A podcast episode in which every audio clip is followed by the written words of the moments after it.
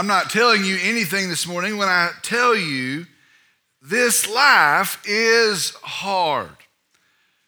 This life is tough. This world is unfair. This world is evil, so evil. In this world, you'll have trouble, you'll have tribulations. Jesus told us that. We will have troubles in this world. In this world, we will suffer. That is the biblical truth. You will suffer, especially if you commit yourself to the cause of Jesus Christ. The Bible is very clear you will suffer. So here is the question this morning Can you sing in your suffering? Can you sing in your suffering? When your health is gone, when your finances have failed, when your friends are few, when the pain is unbearable, when loneliness overtakes you, when death has visited you, when you cannot understand, can you sing in your suffering? Let me tell you something. I want to have a faith like that. I want to have a faith like that. I sure do. I want to have a faith that come what may in life, whatever circumstance I'm found in in life, if you get close to me, that you would hear a song. I want to have a faith like that. Today, our message is entitled, Can You Sing in Your Suffering? Our verses today are Acts chapter 16, verses 16 through 25. Acts chapter 16, verses 16 through 25. Can you sing in your suffering? I'm going to ask if you would, if you'd stand with me in the honor and the reverence of the reading of God's word. Acts chapter 16, beginning in the 16th verse, it says this It happened that as we were going to the place of prayer, a slave girl having a spirit of divination met us, who was bringing her masters much profit by fortune telling. Following after Paul and us, she kept crying out, saying, These men are bondservants of the Most High God, who are proclaiming to you the way of salvation. She continued doing this for many days.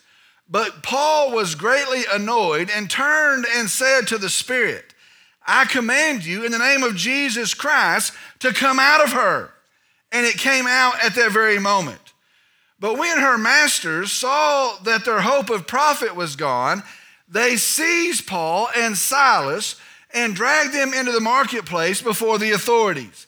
And when they had brought them to the chief magistrates, they said, These men are throwing our city into confusion, being Jews, and are proclaiming customs which it is not lawful for us to accept or observe, being Romans. The crowd rose up together against them, and the chief magistrates tore their robes off them and proceeded to order them beaten with rods. When they had struck them with many blows, they threw them into prison, commanding the jailer to guard them securely. And he, having received such a command, threw them into the inner prison and fastened their feet in the stocks. But about midnight, Paul and Silas were praying and singing hymns of praise to God, and the prisoners were listening to them. Let's go to the Lord in prayer. Dear Heavenly Father, we come today, and I'm thankful that we have a risen Savior today. I'm thankful that we have a hope that endures today. I'm thankful that we have peace in our Savior Jesus. We have the forgiveness of sin today. Lord, I'm thankful that whatever circumstance as hard as it might be, as we've gathered here today, that we can turn to the one who knows, to the one who cares, to the one that's powerful and trustworthy and faithful to do something about it. Lord, we come and we worship you this morning. I pray as we began to study your word this morning, I pray that you would speak. And I pray across this room that you would remove any hindrance. And I pray, Lord, that it would truly be a supernatural event and you would speak to us, your people, today. Lord, I pray for some here, maybe, maybe a few that do not know you. I pray that in the hearing of the good news of our Savior, that today might be the day of their salvation. Lord, we give you this day. We give you this hour. We give you this time as an act of worship. We love you. We praise you. We thank you. And I pray in Jesus' name, amen. You may be seated.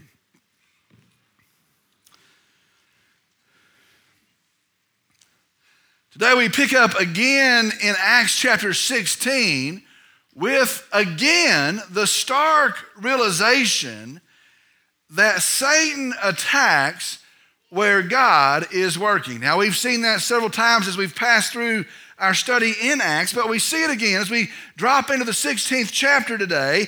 Satan attacks where God is working. Now, I want us to be very sure this morning Satan cannot stand the advance of the gospel.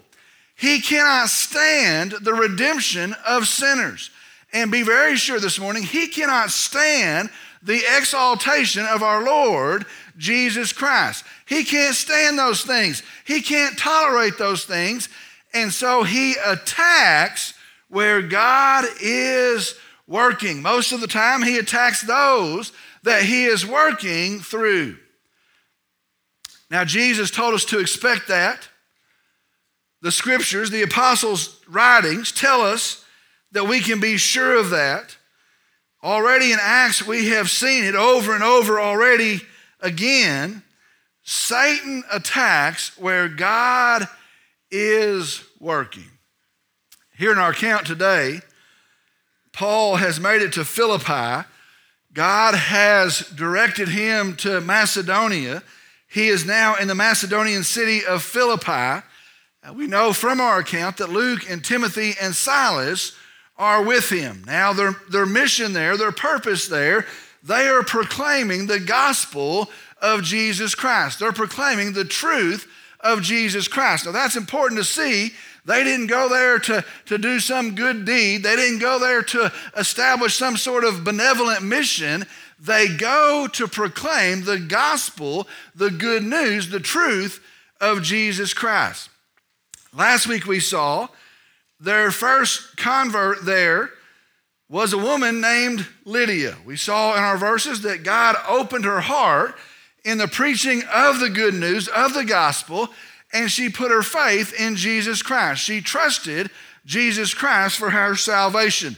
In that event, we see the church there in Philippi is underway. People are being saved. She has allowed them to stay in her house. And the movement, the church there in Philippi, is underway. God is working. Praise the Lord.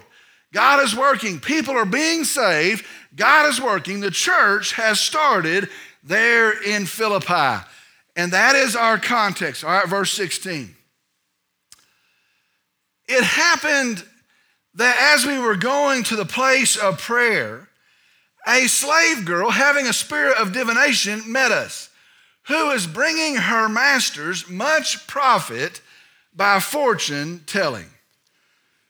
Remember from last week, there is no Jewish synagogue in Philippi, and so they gather outside of town by a river. Now, their normal practice would be to go to the, to the synagogue, but because there's not one, they go outside of town by this river. Well, as this event becomes a frequent happening on this day, the Bible says that a slave girl with a spirit of divination met them. Now, the Bible tells us that she was bringing her owners much money. She was making them wealthy by her telling of fortunes. She has an evil spirit, she has a demonic spirit, and she tells fortunes. Her owners profit from this activity. Now, I want to say this, and I want to be very sure of this up front. Be sure and know that is of Satan. I want, I want you to hear and I want you to understand today that is not a joke. That is not something we ought to be curious about. That is not something to laugh at. Today, hear me, listen very well. Mediums, fortune tellers, psychics, palm readers, seers, they are not of Christ. Rather, they're of Satan. Today I, I, hear, and there's a new thing, and I don't, I don't know, it's not maybe a new thing, but it's got a new title. I hear of Christian mystics or Christian psychics or Christian mediums. There's some of them on TV now. They have TV shows. There's a lady called the Long Island Medium, and she supposedly is a Christian medium. Uh, she came to Wichita Falls and she sold tickets and had an event there in Wichita Falls. Listen, a Christian medium, a Christian psychic, a Christian seer, listen, they are deceivers, they are liars, they are of Satan, and they do not know Jesus Christ. All right, verse 16 again. Let me read it again. It happened as we were going to the place of prayer, a slave girl having a spirit of divination met us, who is bringing her masters much profit by fortune telling. Verse 17. Following after Paul and us, Luke is writing, she kept crying out, saying, These men are bondservants of the Most High God, who are proclaiming to you the way of salvation. The first part of verse 18 says, She continued doing this for many days. Now, I want you to see this, it's very important. She is not of Christ, and yet she is following them, and she is saying, These men are bondservants of the Most High God, that's the Jewish God, the one true God, who are proclaiming to you the way of salvation. She is following behind them. That is what she is continually saying. Now I want you to see this, and it is the truth. That is exactly the truth. These men are bondservants of Christ, of the Most High God, the one true God, and they are actually proclaiming to you the way of salvation. Here's what I want you to notice it's very important. Why would she say that? Why would she come along and, speak that truth behind them as they travel? Why would she say that? Well, maybe it is to add validity to her position. Maybe it is to open to her a new audience. Maybe it is to tie herself to the cause of Jesus Christ. I want you to see this. This is an attack of Satan trying to work in the newly forming church, trying to get in to the newly forming church. You see, Satan often works by getting close to the real, and Satan always works by imitating the real. I want you to hear that again. Satan often works by getting close to the real, and Satan always works by imitating the real. And so instead of getting far from the work of God, Satan tries to get right in the work of God. Now, let me ask you a question what if they'd have let her? What if somehow she got influence in the church and they said, well, her message is the truth, and so we're going to let her speak in the church? What damage could have been done to the church? What destruction could have been wrought, could have come about in the church? Folks, be very sure of this. Contrary to the public thought, Satan doesn't run from the church. No, he tries to get right smack in the middle of the church. And that's where he wreaks the most havoc. Verse 18. She continued doing this for many days. But Paul was greatly annoyed and turned and said to the Spirit, I command you in the name of Jesus to come out of her. And it came out at that very moment. Verse 18, Paul, in the authority that he had as an apostle, turns and commands the Spirit in the name of Jesus, meaning in the power of Jesus, in the, the truth and the reality of Jesus, I command you to come out. And the Bible says the Spirit immediately does. Now, I want to be sure, and I want to say this at this point. This was done, be sure of this. This is, this is not make believe, this is a real account.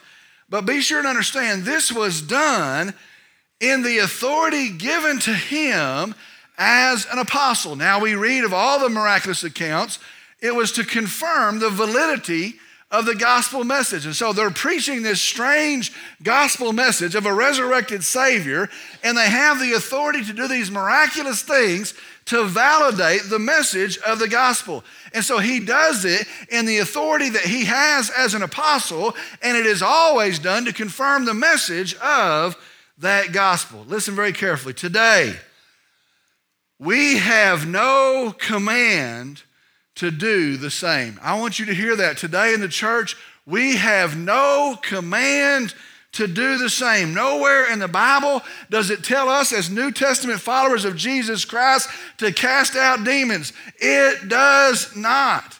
Today, listen very carefully. We have no instruction in Scripture in how to do the same. There are no verses in the Bible that say if there's a demonic possession, these are the things, these are the words that you would say. We are not commanded in Scripture to do the same. Nowhere found in God's Word is there a formula for casting out demons. Now, let me, let me tell you why I just said all that. I've met people, and people have come to me, and they say, you know what, if, if we're going to cast out demons, we have to do this. I had some folks come into this church, and they were from a different town and a different church, and they brought a big notebook of ways that you can cast out demons, and they wanted to show me their big notebook. And they came and they said, you know what, you have to say this. That's how you do it. You have to do this thing. That's how you do it. These particular folks said you have to ask their name. And evidently, a demon's not a liar enough that if you ask their name, they wouldn't tell you. But if you ask them their name, they'll tell you. They have to, is what they said. And when the demon tells you their name, you get dominion over that demon. And when you have dominion over that demon, then you can command them to leave. And that's what they were, that's what they were telling me. Uh, people are big in this the church they came from, it is a growing church, it's a big movement. And, and I, I want to tell you, I want to be, be sure of this. Friend, nowhere does the Bible teach us to do that, to seek that. Now, while I've got you here, let me tell you what it does say. Listen very carefully.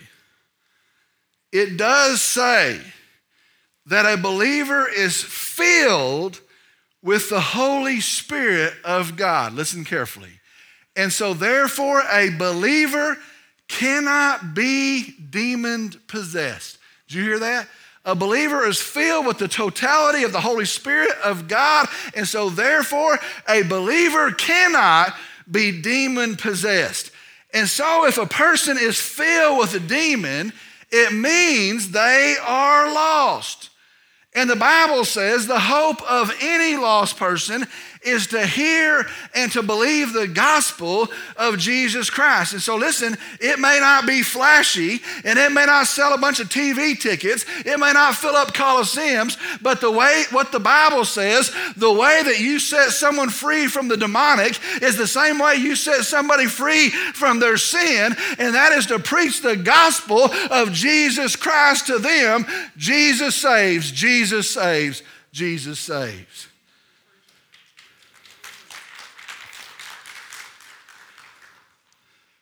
And it came out at that very moment, verse 19. But when her masters saw that their hope of profit was gone, they seized Paul and Silas and dragged them into the marketplace before the authorities. Now, the marketplace was the town square. Business was done there. If you were looking for a job, you would go there. Trade was done there. The city authorities would rule there in the public square, in the marketplace, the town square. Well, the masters, they don't care about the girl. They're not glad that she's been set free from the demonic possession. Rather, they're upset that they've lost their source of income. And so the Bible says they seize Paul and Silas and they drag them, that's the actual word, they drag them before the authorities. Folks, if you want to see folks get stirred up, let faith become inconvenient for their pocketbook, and you'll see folks get stirred up. Then and now, listen, sin is big business. Now, that's a whole other sermon. I'll wait for another day. But when our masters saw that their hope of profit was gone, they seized Paul and Silas and dragged them into the marketplace before the authorities. All right, verse 20. And when they had brought them to the chief magistrates, they said, These men are throwing, confu- throwing our city into confusion, being Jews. Now, the chief magistrates were the two, two highest judges in the city. There's usually two that serve in each city. They're the two highest judges. Well, these men bring him before the chief magistrates, and notice here, they do not say they have cost us a lot of money. They do not say they've ruined our gig in the fortune telling business.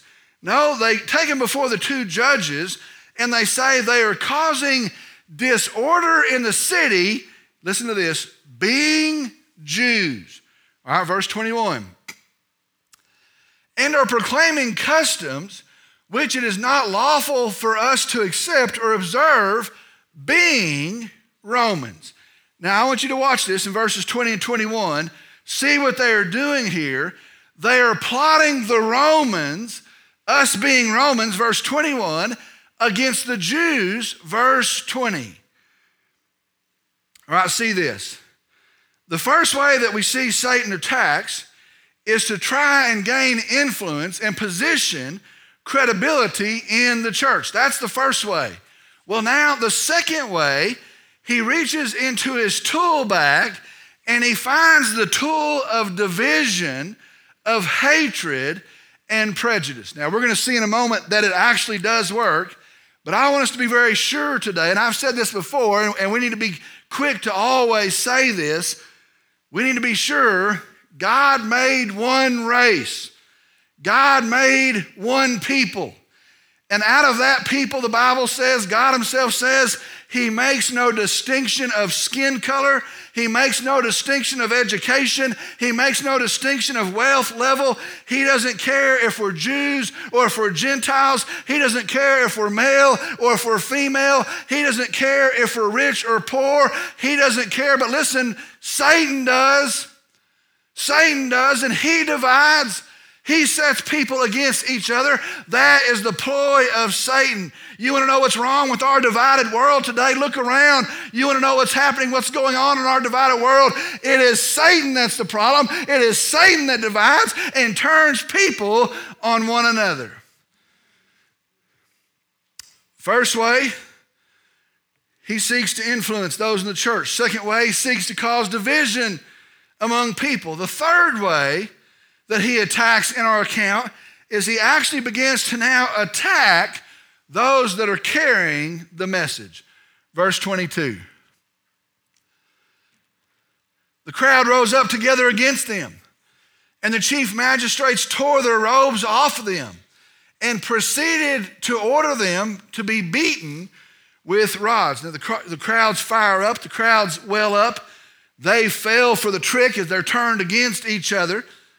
And the magistrates, they have their own police force and they tear the clothes off of them. I want you to start seeing this picture as it develops.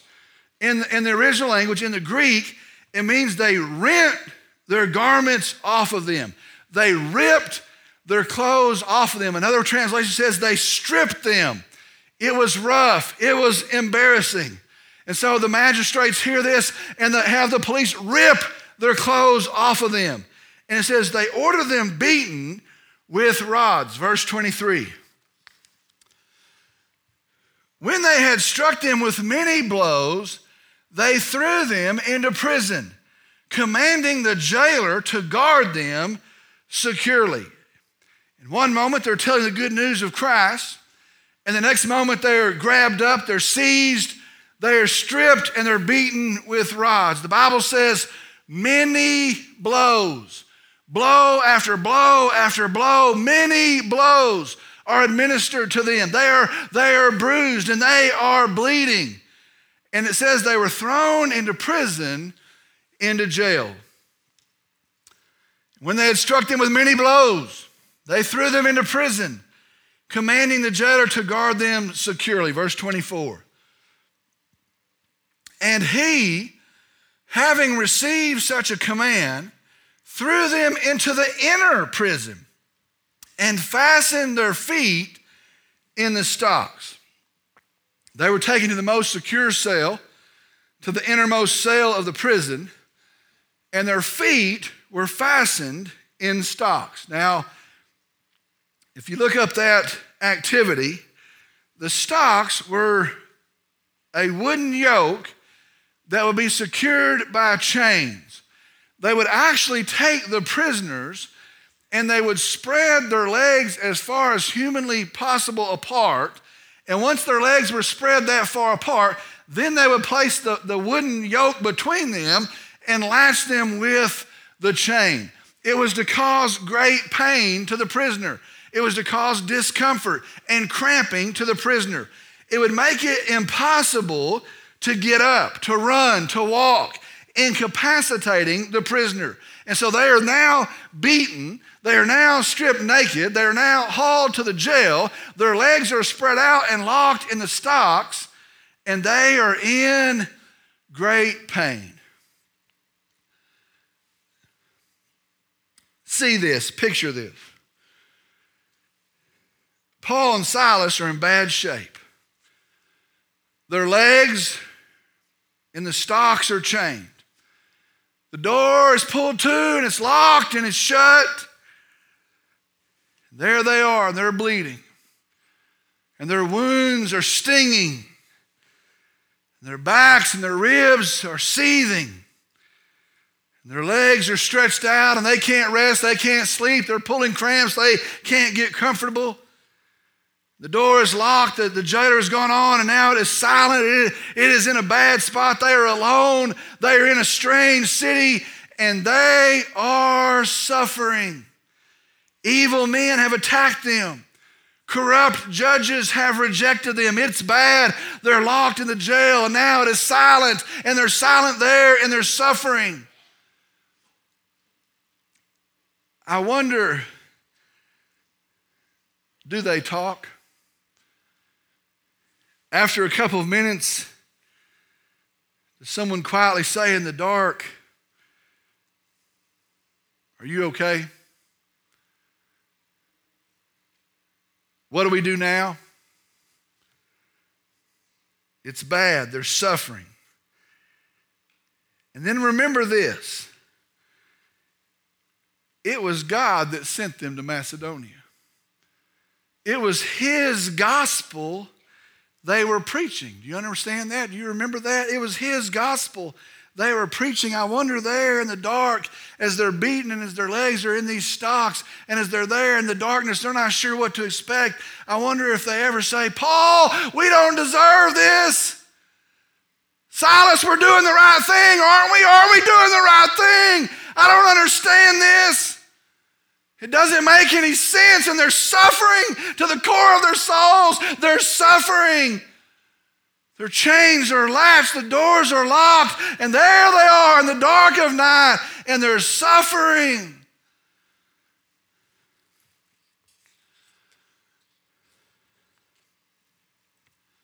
Verse 25.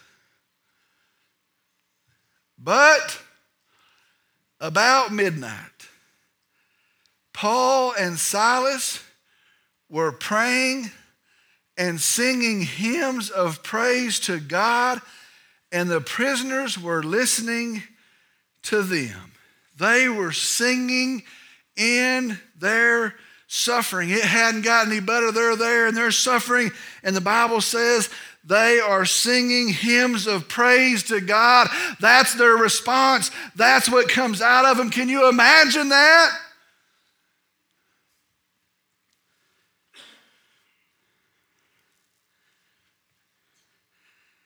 I'd like to know what they were singing. Maybe it was Psalm 107.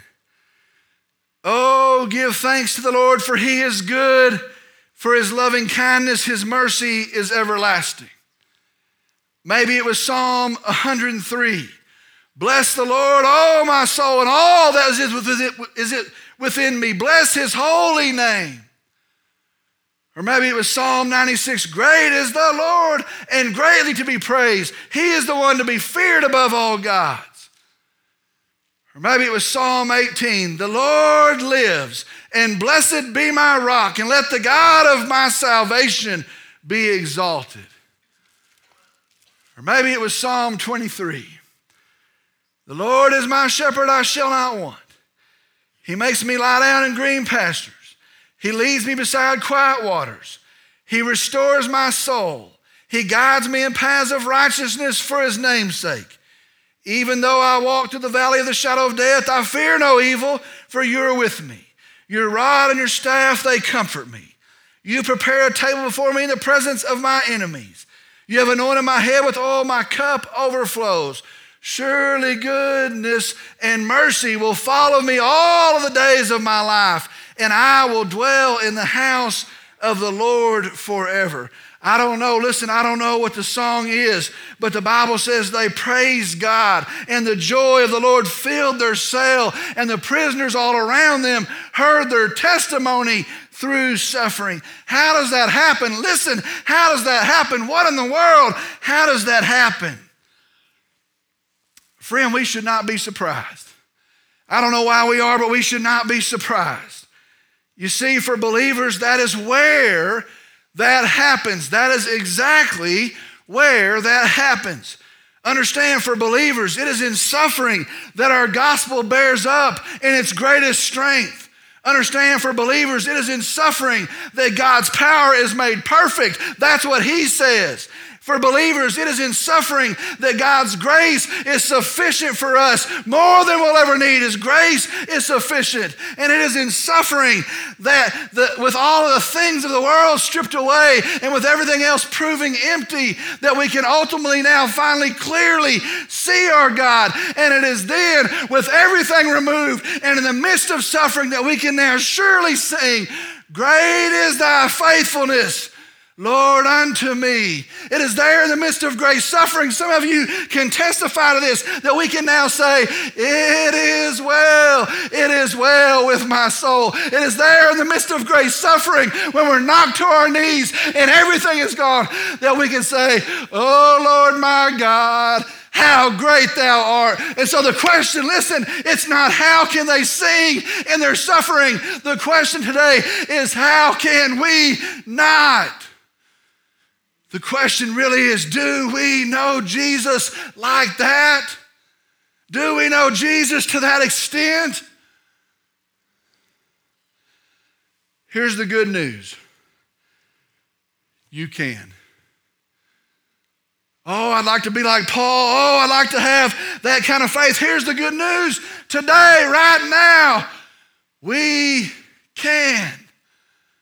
We can. He wants us to know Him. Can you sing in your suffering? Let's pray. Dear Father, we come.